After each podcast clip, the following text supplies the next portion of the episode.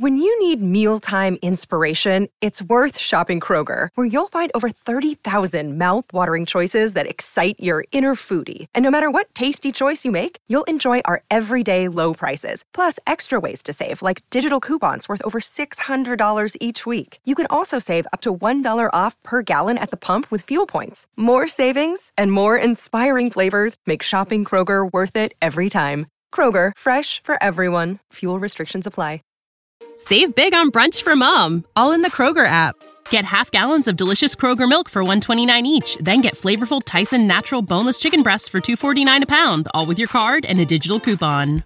Shop these deals at your local Kroger, less than 5 miles away, or tap the screen now to download the Kroger app to save big today. Kroger, fresh for everyone. Prices and product availability subject to change. Restrictions apply. See site for details.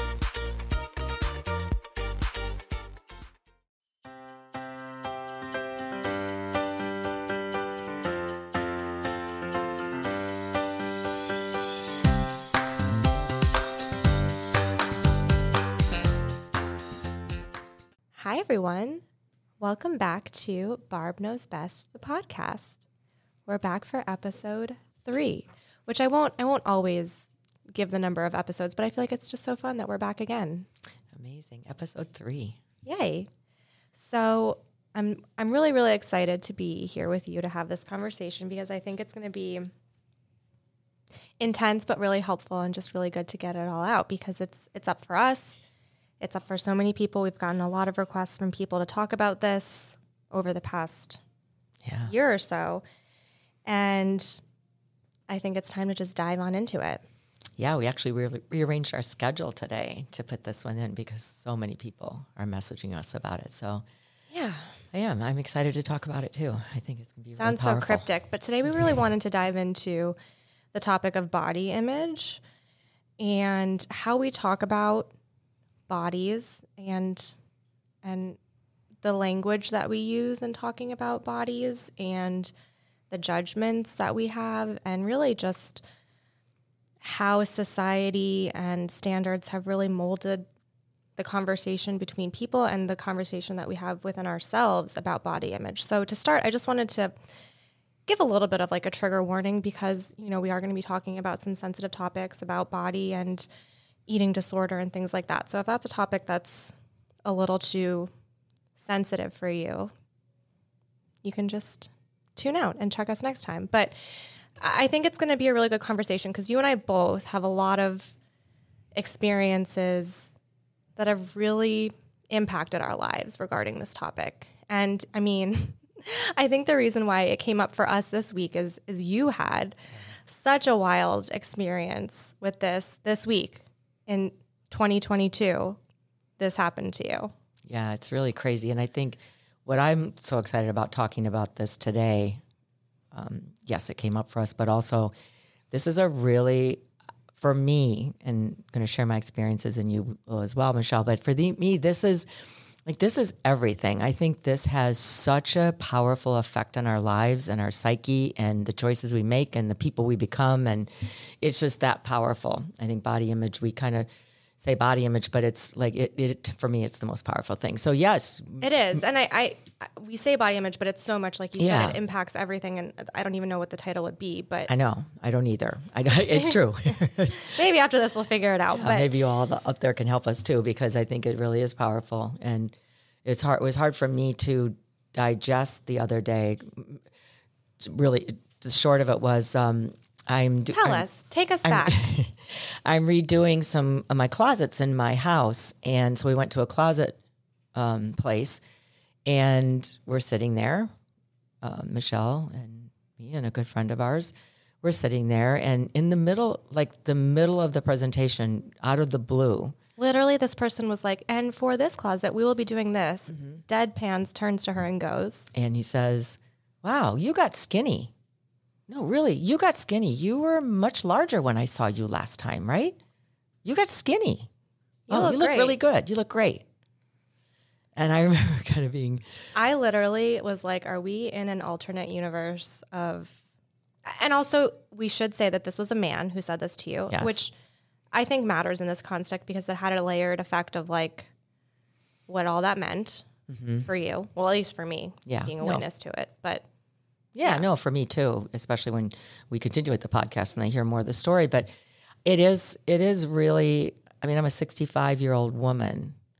And in my mind, to think of a man saying that to me, saying that to anyone, any, any, any woman, man, whatever, is just so inappropriate. But in that context and out of the blue and, and so like it was normal that was like this is this is I'm I'm actually his whole attitude was I'm I'm paying you a compliment it was pretty jarring. Yeah. I mean, so much so obviously we're still talking about it today. right um, but I think it it stems to open up a really great conversation about this as to you know to your point that it's not okay to say those kinds of things and why and why are we kind of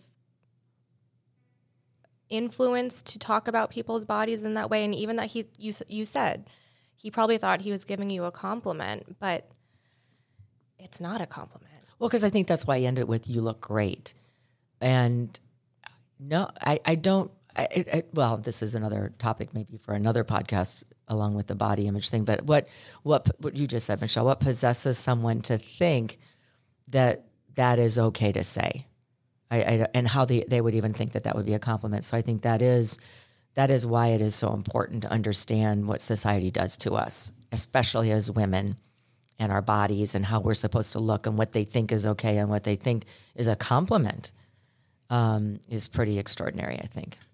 It is, and certainly thinking about you're a 65 year old woman. I'm I'm 36 years old, and as you and I have talked about this topic, it was really fascinating to me to think about that this is something that really touches.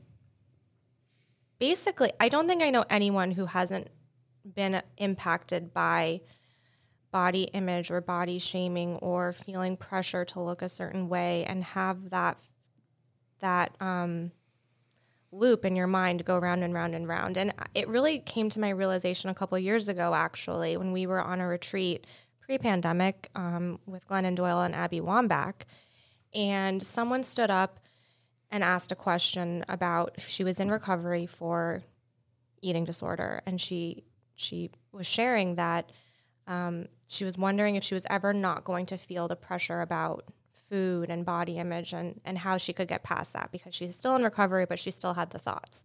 And when she said that, I thought to myself, well, I experienced that. I really can't wait to hear what they have to say. And they, Glennon and Abby both responded with, well, we both experienced that too. Is there anybody here? Does anybody else here experience that? And basically, every person in the room raised their hands.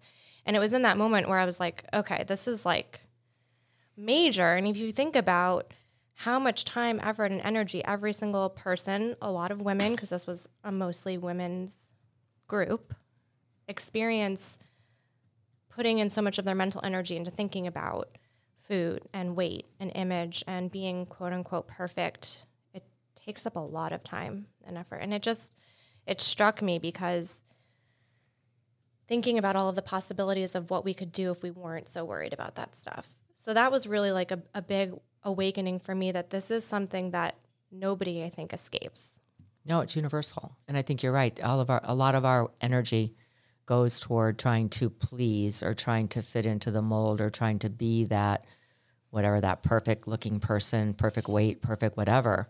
Um, and the mind is thinking about it more often than we than we care to even realize. I think we I, it, we're you know we're so numb to it. I think because it's such a normal thing about the mind thinking about that. And when she posed that question, it was a really good question. Am I ever not going to care about this or not think about this? And I have to say, you know, the mind is a really tricky thing. So I would have to say probably not. But you can you can not listen to it. You can become what I always call the boss of your own mind. And thoughts are going to come in your mind. You have no control over what thoughts come in. And we've been so conditioned, like you've been so conditioned to to think about body image and to think about how we're supposed to look or how we're supposed to what weight we're supposed to be or whatever it is or whatever is acceptable to whoever out there is judging us. Um, so I I think I put my energy into um, being in in control over what I'm going to listen to and, and believe and agree with, instead of trying to stop the thoughts from coming in because I don't think that that's possible. It's true. And, you and I were talking a lot about this before we hit the record button, but the body and beauty standards are so subject subjective.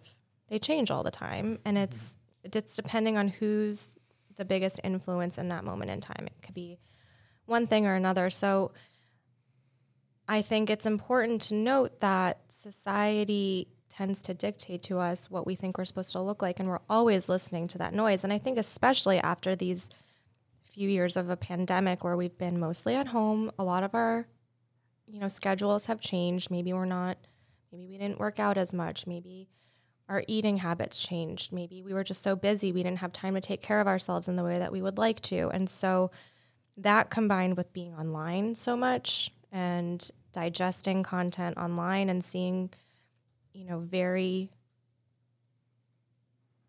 um, curated images of people, edited images of people. There's, I think, the comparison and and all of that really went into overdrive for a lot of people. You know, with filters on social media, with Photoshop, with with everything, it's really really hard to separate what's real and what's not, and to not compare yourself to what you see online. And I think to back up just a second, when you were saying, you know, during the pandemic, maybe we weren't doing some of the things we would have liked. I would also like to add, maybe we decided to cut ourselves some slack and not do it. You know, I, and that's what I want to say for people out there, everyone listening to this. It, it is perfectly okay for you to decide to, you know, eat the cupcake after lunch or whatever it is. It's perfectly okay to not be so hyper vigilant about that and to decide, you know what, I'm just not going to pay attention today. I'm not going to care. I, I think that's what I've been learning so much during this pandemic, even more, is that we're the boss of our own lives, and the idea that we try to set a standard to to serve whatever society is telling us is right and wrong.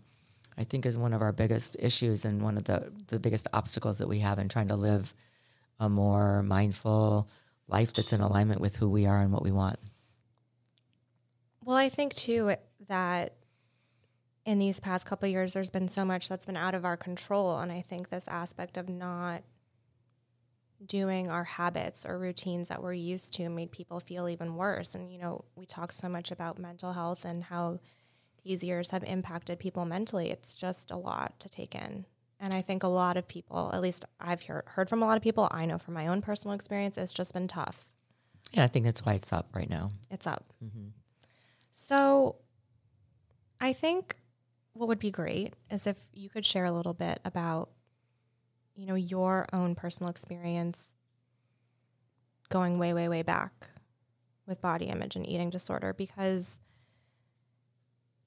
you've had such a long history with it. And I think your story is really powerful. And I'm, I know you've talked about it a lot, but I think it's important to share it here. Yeah, no, I, I'm happy to because I agree with you. It um, it really signifies how important what we say um, matters, and we can think that some things that are being said, like what that what that person said to me yesterday, if if I wasn't a healthy in recovery. Having a practice for 37 years, it could have sent me off in a in a real tailspin. I mean, it could have sent me down a downward spiral of of objectifying and and really disliking myself and thinking that something was wrong with me because that's what happened to me back when I was 22 years old. I was um you know, my whole story is, you know, when I was at a very very young age, I started working at McDonald's and then at at a really young age, I ended up owning my own restaurants and so I was in one of the restaurants at 22 years old one day and my supervisor came in and he was bringing me an award because I had won um, an award for running, the, you know, the best McDonald's or whatever. Of course. And I remember he he came up to me and he was handing me the reward, uh, the award, and he said, "Barbara, we just we love the work you're doing. We think you're just so incredible." So remember, this is way back in 1976. So there were very few women in a position like I was in in owning my own store, but also, you know, running it at such a such a high level. So he comes in and he hands me the award, and then he says, "And we can tell that you like it here too, and that you're really comfortable because you've gained weight since I saw you last."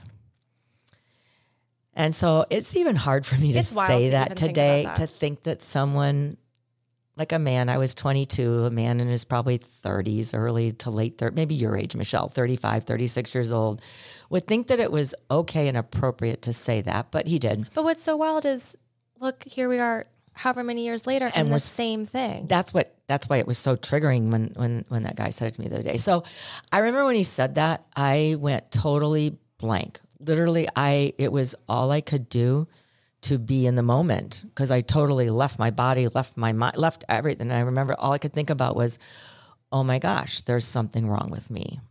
And so that's all I thought about. All I thought about that day, all I thought about at night, all I thought about until I was able to figure out how to fix it. Like because he was equating your success with how you looked. exactly. It didn't matter about anything else. Exactly. Which I think is how so many of us feel. Yeah. and- Well, and I grew up in a in a family with two parents that were alcoholics, so I, I had a lot of trauma um, in my life, which will be another episode. But I had a lot of trauma in my life, so what I equated that to was, oh, that's why you're not more successful. I mean, I think back, I was incredibly successful at 22 years old. That's why you're not more successful. That's why you're not happy. That's why people don't like you. I mean, it was the uh, the constant barrage of thoughts that this is what's the matter with you. This is what's the matter with you. And back in my day at that young of age and everything, it was about being overweight. It was about being people thinking that you were fat. And I know that's a, you know, not a language that we like to use today because that's ridiculous. But it was all those things. And it was, I was obsessed with fixing it. What do I do to fix it? What do I do to fix it? And so I figured out it early on that I couldn't stop eating. Um, so I became bulimic While working at McDonald's. and working at McDonald's. Yeah. No, so I, you know, and I think, you know, back then, you know, in the in the seventies, I thought I had found the, you know, the golden nugget. I thought I'd found the the answer to all my problems. But I think too, just to interject there, it's like time is a flat circle with that narrative because you were in your early 20s faced with feeling unworthy because of your body size and because of the judgments that someone else had placed upon you. And so that you felt like you discovered some miracle miracle cure to this by throwing up your food. And i know for me however many years later when i was in college in my you know early 20s that same narrative like came into play for me. You know when i was in my dorm rooms and people would order pizza late night and we would eat you know a ton of food i vividly remember someone on my dorm floor saying well it's okay because we can throw it up later. Yeah. and you and i had never really talked about that that much for me us personally when i was in college. So i was like wow that's a great solution. No, because I'd never shared with you my story right. about bulimia and and But it's just interesting to see how that um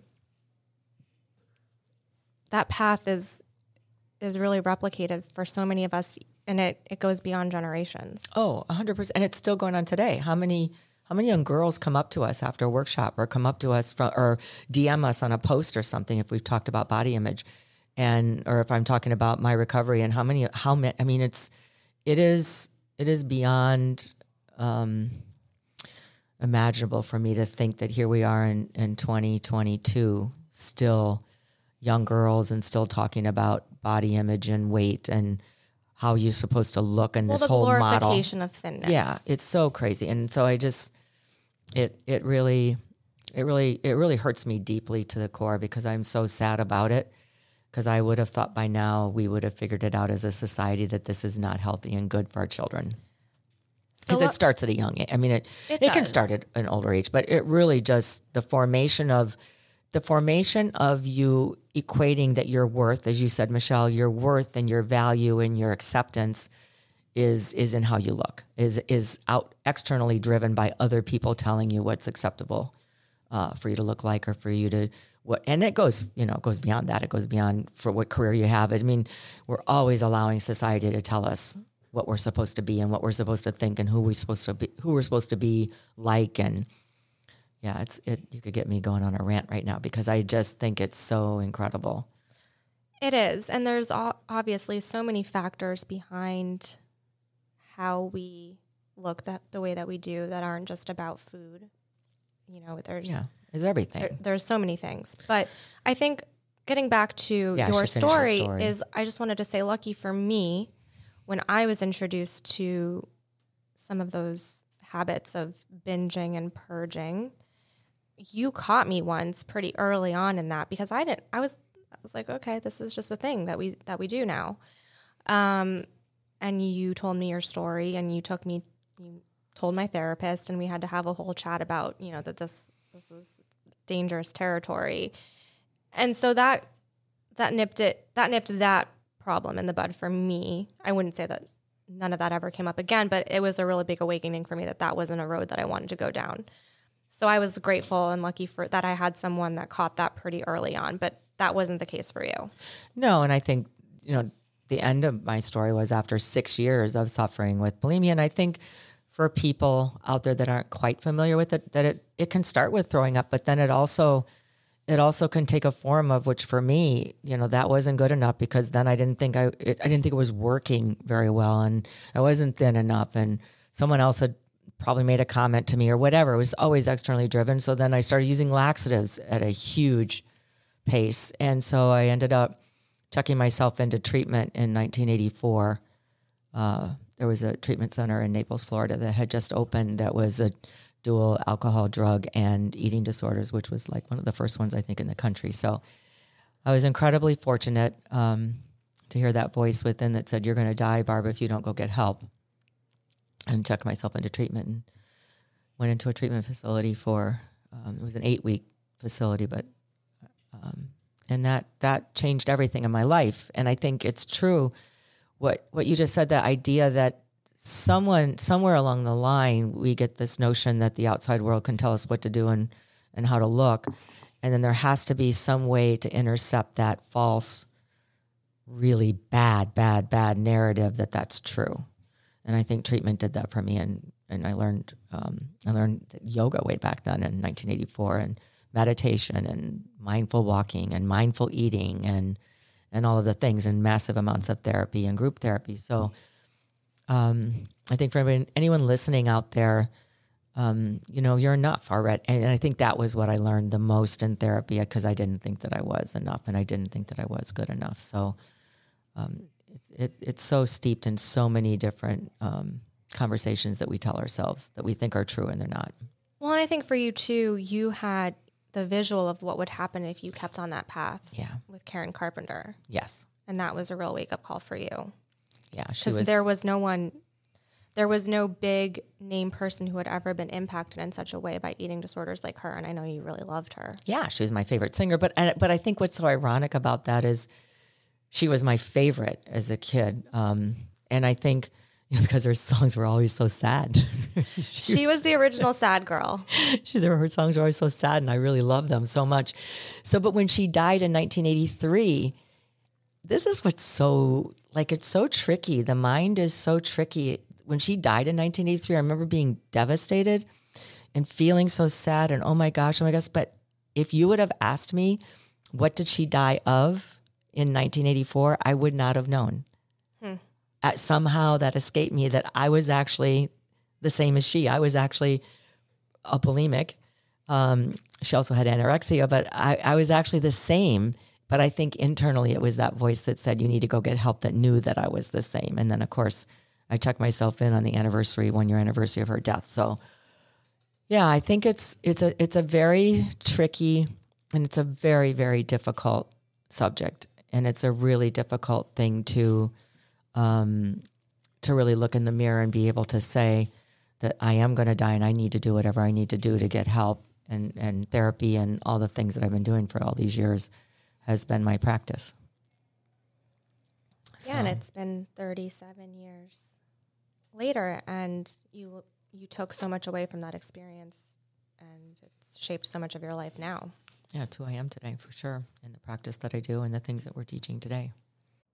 You know how to book flights and hotels. All you're missing is a tool to plan the travel experiences you'll have once you arrive. That's why you need Viator. Book guided tours, activities, excursions, and more in one place to make your trip truly unforgettable. Viator has over 300,000 travel experiences to choose from. Everything from simple tours to extreme adventures and all the niche, interesting stuff in between. So you can plan something that everyone you're traveling with will enjoy. Real traveler reviews give the inside scoop from people who've already been on the experiences you're considering. So you can plan with confidence. Free cancellation helps you plan for the unexpected. And 24 7 customer support means you can travel worry free. Download the Viator app now and use code Viator10 for 10% off your first booking in the app. Find travel experiences for you. Do more with Viator.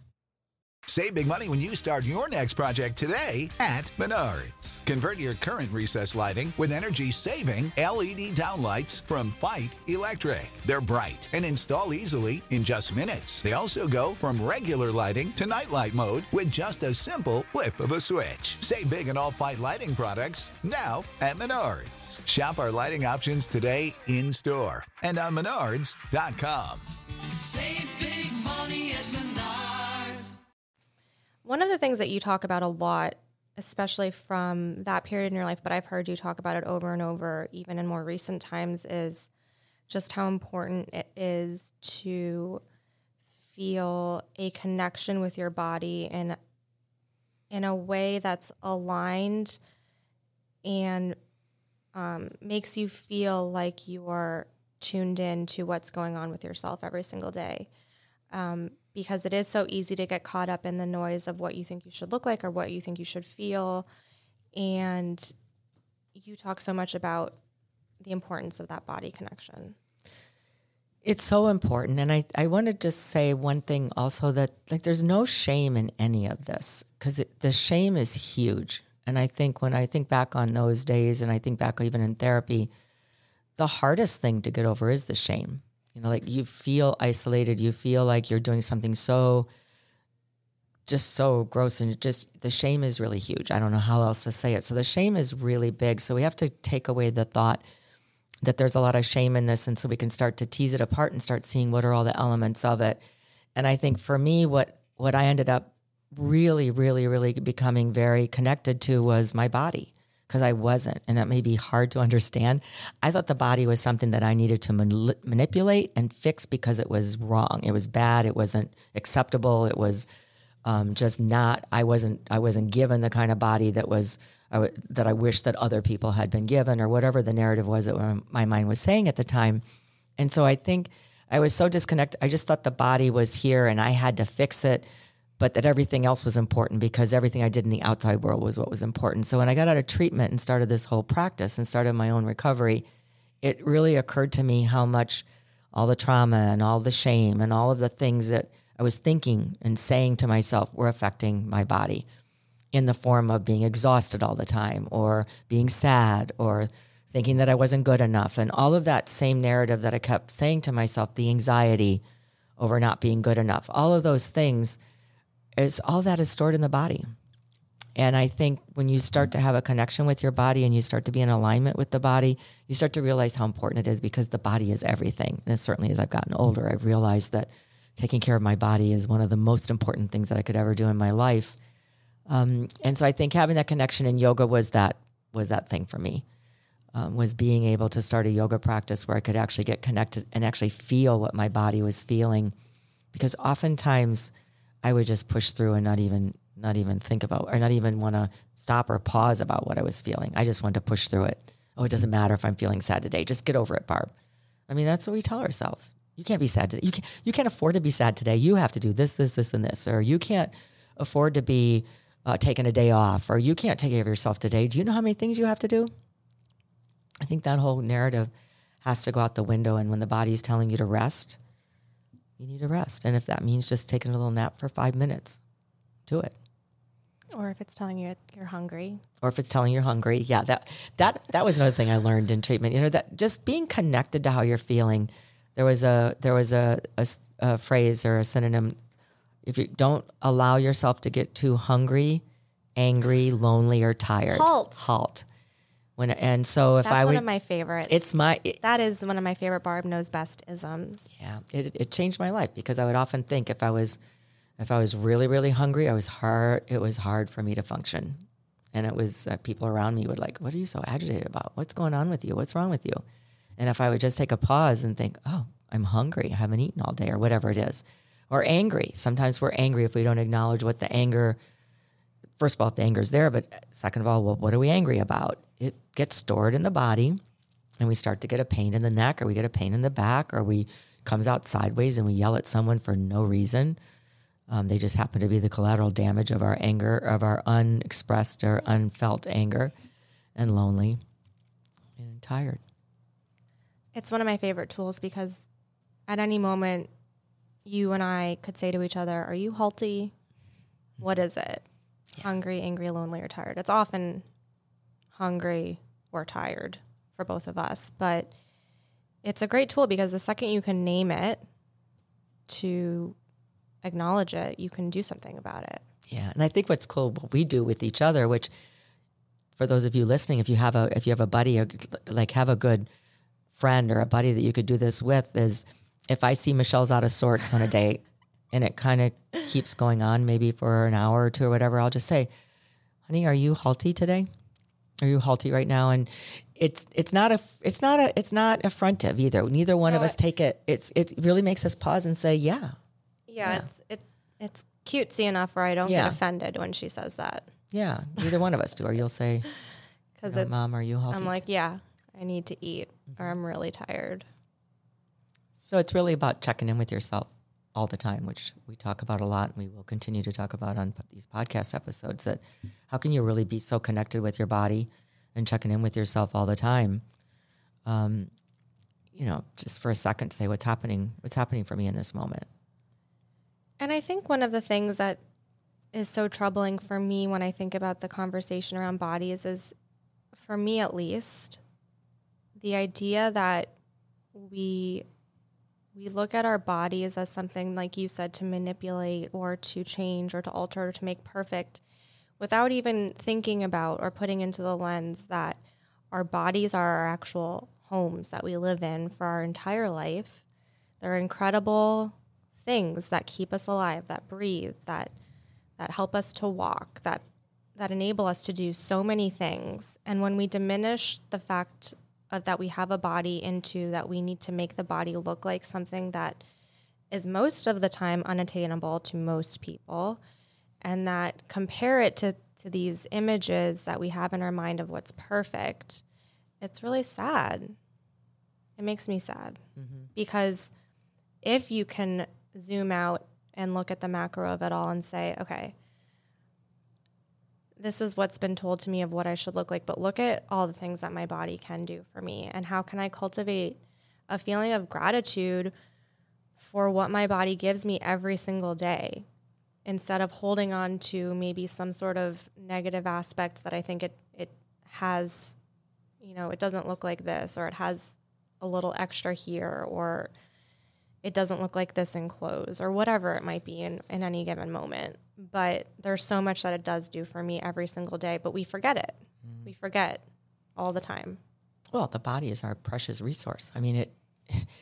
We're having this conversation right now, but it's really touching me deeply. Like, like it's everything. Our body is is, and we use it and we abuse it often without thinking about the consequences of that. And so I think I remember learning this early on in my in my recovery and studying all the great teachers and the masters of meditation and mindfulness and all the things and all the therapists that I talked to. And I remember thinking if we could actually see the consequences of the actions that we're about to take in any situation, but in this particular moment in time, we're talking about the body. If you could actually see the consequence of the using of the body or not taking care of it or not listening to it when it's tired or not paying attention to what it needs instead of allowing society to dictate to you what you think you should be doing, we would be so much more gentler. We would be so much kinder. We would be like, wow, because now that I'm 65 years old, I mean, when I was 22, I thought, oh, the body, oh, it's just, it's just here. I didn't even know what the heck it was. I just knew it wasn't adequate. but now it's so important. I'm thinking, what can I do to continue to strengthen my body? Because I'm on the back, I'm in the back nine, or I'm in the, I'm in the second half of life. I'm on, I'm on the way, I'm working my way on the way out, and I want my body to be as strong. So the body has great significance and great um, um, importance to me. And so I I think if I think if there's anything that's sacred in life, it's our bodies.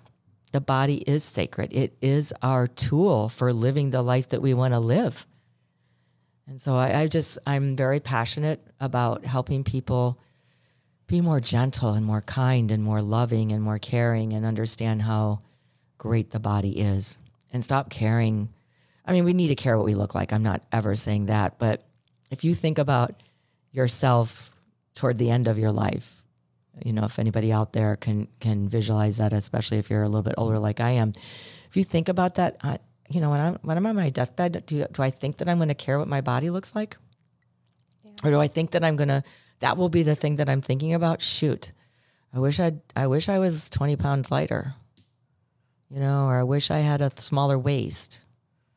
Um, it is very interesting when you can try to bypass the thoughts in the mind that are so rampant telling you that you're not good enough and that there's not enough and your life will be more perfect and more happy and and so much more successful if you just lost weight or if you just look like X, Y, or Z. If you could really just tease that narrative apart and see, wow, how fake it is and how false it is. And I think it's twofold. I mean, I think yes, we it's incredibly important to start to take an inventory of the things that you tell yourself about your body and the language that you use when describing your body and and how you feel about yourself on a given given day. But on the flip side, it's also important and and it's on all of us to take responsibility for the language that we use when talking about other people and when engaging in conversations with other people about appearance and body and you know I never get more critiques and comments and compliments on my appearance than when I'm when I weigh less, according to people. I'll get, you know, very, you know, it's nice to see you. How's it going? I love your writing. But if I've maybe lost some weight for whatever given reason, people will, you know, raped me. And it's an interesting dynamic because, of course, you love being told that someone else thinks you look great. But then on the flip side, it's like your your brain is running two tracks of like, oh my gosh, I look great, but wait, did I really look so bad before? Well, it's like when someone says you look tired today. I mean, could there be a worse thing you could say to someone? oh, you look tired today. Well, wow. Do I look like shit today, or what? I mean, what are you trying to say to me? You know, it it, it really is a tricky thing, and I think that's what I love about this podcast. I want, I think sharing with people things that we can say instead. And so checking your own language of what you say to people, I think is what you're going with this because Yeah. I love it. Like being really mindful about what are you saying to people because I can, of, of course, I've said that. Hey, Michelle, you look really great today. Um, and so I've kind of shifted that over the years, and I'll say, "Wow, I really love that sweater. I really love your style. Could you help me with my style a little bit?" So it has nothing to do with things that you can't control. It has thing. It has to do with things you can control. Like I could go buy a new, different kind of a sweater that might be a little bit cooler, or might be a little bit trendier. Like giving people the option when you're when you're saying something to them, because I think that's what you were trying to say. If someone says to you, "You look great today," the first thing you think is, "Well, what did I look like before?" And you have no control over any of that. No, and it is up to us to change that conversation because it matters. I think people thinking that the most important thing you can be is thin matters. I mean, there has to be a different conversation about about that and and re-evaluating the values that go along with that to you are worthy and and valuable regardless of size. Yeah, or tan. I remember I had a man said to me, I don't know, twenty years Any ago. appearance, really. um, I was at an event and he said, "This is really a bit," because I think it was a I was doing something for Ronald McDonald Children's Charities, and I remember he came up to me and he said, "Wow, this is such an amazing event. This is such an important event. You must feel so proud and so happy." But I'm kind of surprised you didn't get because I was wearing a, a sleeveless ball gown or whatever it was. I'm kind of surprised you wouldn't have gone out and got a tan first. Like who says things like that? Literally? Yeah. It's so wild what people feel is okay to say and the consequence that it can have on your psyche by those people saying it to you. It's really it's it's so much about just we really don't have to make comments on people's bodies. really ever because I don't know what's going on for you. You don't know what's going on for me. We don't know what's going on for anyone in any given moment. And it's just not necessary and it's just not productive. I mean, I remember when we were at a workshop that we were putting on for the community, and someone came up to me and said, Michelle, I didn't even recognize you because you look so skinny. Before we even went up to go present, Yeah. what am I supposed to do with that? Yeah. Say thank you? Yeah. So I just think that all of these surface level comments about appearance are just so damaging and so unproductive. And I think that will lead us into one of our other podcast episodes that we'll talk about and not how can we become strong enough not to take what other people say or do personally. Of course, that's a ne- huge it's al- part of it. It's always about them and it's never about you, but it's it is really, really, really hard. it, it's a big, big part of it. But I think too, the whole focus of, of today's episode is to just even plant the seed for people to think about how they could interact with this conversation differently and just try to get creative with how you talk to people and how you compliment people. And even ask yourself why you feel the need to critique someone else's Yeah. appearance. because I know, of course, we're it's ingrained in us, but we don't have to do it. And one of the things that I really love to kind of reframe some of this conversation is to think about some things that you can say to people as a compliment that really don't have to do with appearance. And that really is a compliment And that is a compliment. because it's not a compliment when you tell someone they look, They look skinny, skinny. Or they look like they've lost they've lost weight or whatever it is. Yeah, one of my favorite things to say to people is you're someone that I can always trust. Mm-hmm. If it's a friend and you want to make them feel better about your relationship, or I can be myself around you. Um, you've said to me instead of appearance lately, you're like, oh, you know, your your energy is is really nice today, or, or something like that. Yeah, I think I think what you're asking You're so energetic. yeah yeah what we're what we're sharing with people is before you start to say something that because i think we get the hit that that you know maybe what i'm about to say isn't uh, in the best interest of other people and myself so before you say anything just take a little pause and and make sure that it actually is a compliment and it's not something that's a backhanded um, put down Yeah. What's um what's one that you like to hear from people? I like for people to say, similar to what you're saying, I like for people to say, um, I really enjoy your company. I learn a lot from you. I learn a lot from you. Um, I feel I feel comfortable in your presence. I feel comfortable, you know, being being in a conversation with you feels so gentle and so easy. Um, I admire you.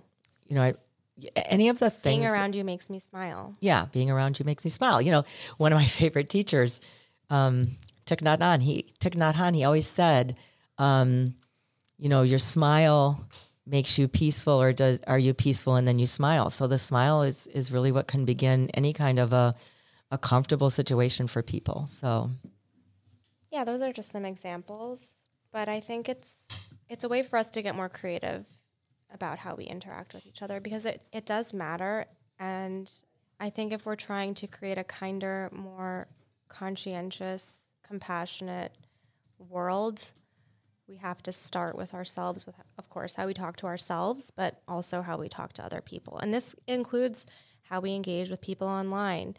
It also includes how we present ourselves online as far as using like filters and Photoshop and things like that. You know, it's it's it's a really slippery slope, but I think the second that you can start to really own who you are and how you look and and not feel so much shame and judgment and just present yourself authentically to however you are in any given moment, you'll really start to feel a sense of freedom as well.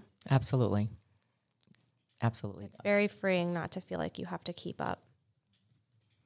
yeah. And what starts with knowing that you're enough, just the way that you are, and that's a good place for people to get um, comfortable with that you are enough and stop trying to be like someone else or stop trying to compare yourself to other people and really be comfortable in your own skin, knowing who you are. And I think we all, I, I think that is the one thing that when someone does say to me, I feel really comfortable in your presence, and that's what we want. We want to be able to be exactly who we are and be comfortable in each other's presence and, and stop with the judgments and the things that you're talking about. So, hopefully that this episode will help you at least start to think start to think differently I know you always you've written a great blog on that. Like, how can I see things differently?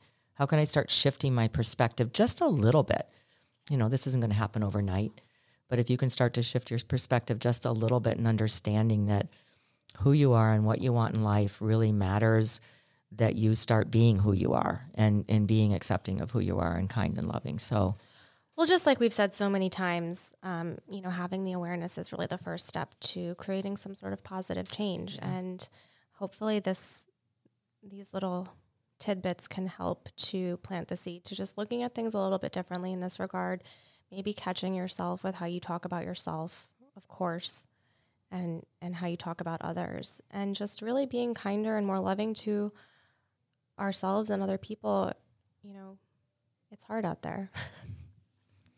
Don't, no more comments about people's bodies, please. yes. So think that that's a great, and I I think we're going to talk about this a lot more Definitely. as we definitely. go down this road. So, do you have anything you want to leave everyone with? Oh wow! I feel like we've we've laid a lot out here today already. I'm trying to think of.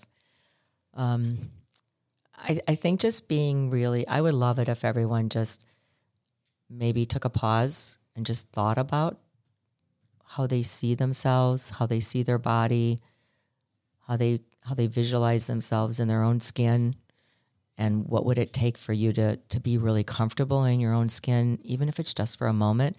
And for the people that are making comments like this man the other day, and like the like the man in my McDonald's, you know, now 38 years ago and stuff, I think, or even longer ago than that, I think really trying to understand that that's that that's not a reflection of you and that's not about you, but also maybe maybe finding a way. I wish back then I'd had the um, ability to say, you know, that was really inappropriate of what you just said, and it hurt my feelings, and I would wish that you not do that anymore. Or even even two days ago with that man, um, I wish I'd said, you know, I don't know where you came from with that, but I would appreciate it if you not say things like that anymore. Um, or if that's too hard to do, which that is difficult to do, just not allowing those kind of people to be in your presence. Just saying, whoa, that's a person that I'm not really going to. Red flag. Yeah, that's a person that I'm not going to interact with because those people do, when people are saying things like that, it does influence you and understanding that it makes a difference in your energy and in your mood. So making sure that you're taking good care of yourself. That's, that's my parting thought. Really, really honoring yourself and taking good care of yourself and really take great care of your body. Yeah, because every single person is here for a reason and is precious and you know it's life is so difficult and I think the sooner we can start to be a little gentler with ourselves and our expectations of ourselves, especially physically, we can start to just really be who we are and feel that sense of freedom from a much deeper place. Yeah. And live that happy, successful life that we all want to live. Exactly. Great. What a great chat. I think we have lots more to say about this. We could talk for a long, long time. So we'll definitely circle back to this at some point. But I think this was really great to, like I said, plant the seed and really just open people up to that conversation that we have with ourselves and others. Yeah. And let us know in the comments. you know, Yeah, we'd love to hear your feedback about this. And of course, any other topics you'd like for us to touch on. As always, please, please reach out. And of course, thank you for listening to this episode. We really, really appreciate all of your support. As always, if you could give us a follow on wherever you listen to podcasts, Apple, Spotify, any of the platforms, we would be so grateful. We would also be so grateful to have any five star reviews. We would love that. And again, please follow us on all of the social medias at Barb Knows Best Pod, at Peaceful Barb, at Michelle Maros. And please stay in touch. And thank you so much for listening. Thanks for being here today, Mom, and sharing all of those, you know, stories. It was wonderful. And thanks for always knowing best. Love you all so much. Take, take good care of yourself. Thanks. Bye. Bye.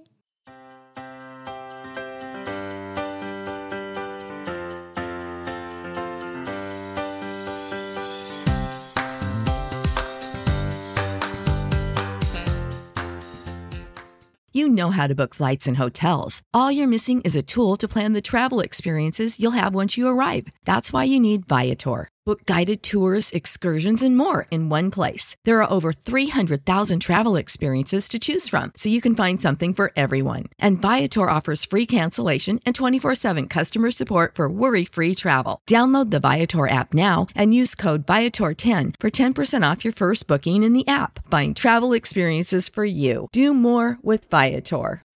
When you need mealtime inspiration, it's worth shopping Kroger, where you'll find over 30,000 mouthwatering choices that excite your inner foodie. And no matter what tasty choice you make, you'll enjoy our everyday low prices, plus extra ways to save, like digital coupons worth over $600 each week. You can also save up to $1 off per gallon at the pump with fuel points. More savings and more inspiring flavors make shopping Kroger worth it every time. Kroger, fresh for everyone. Fuel restrictions apply.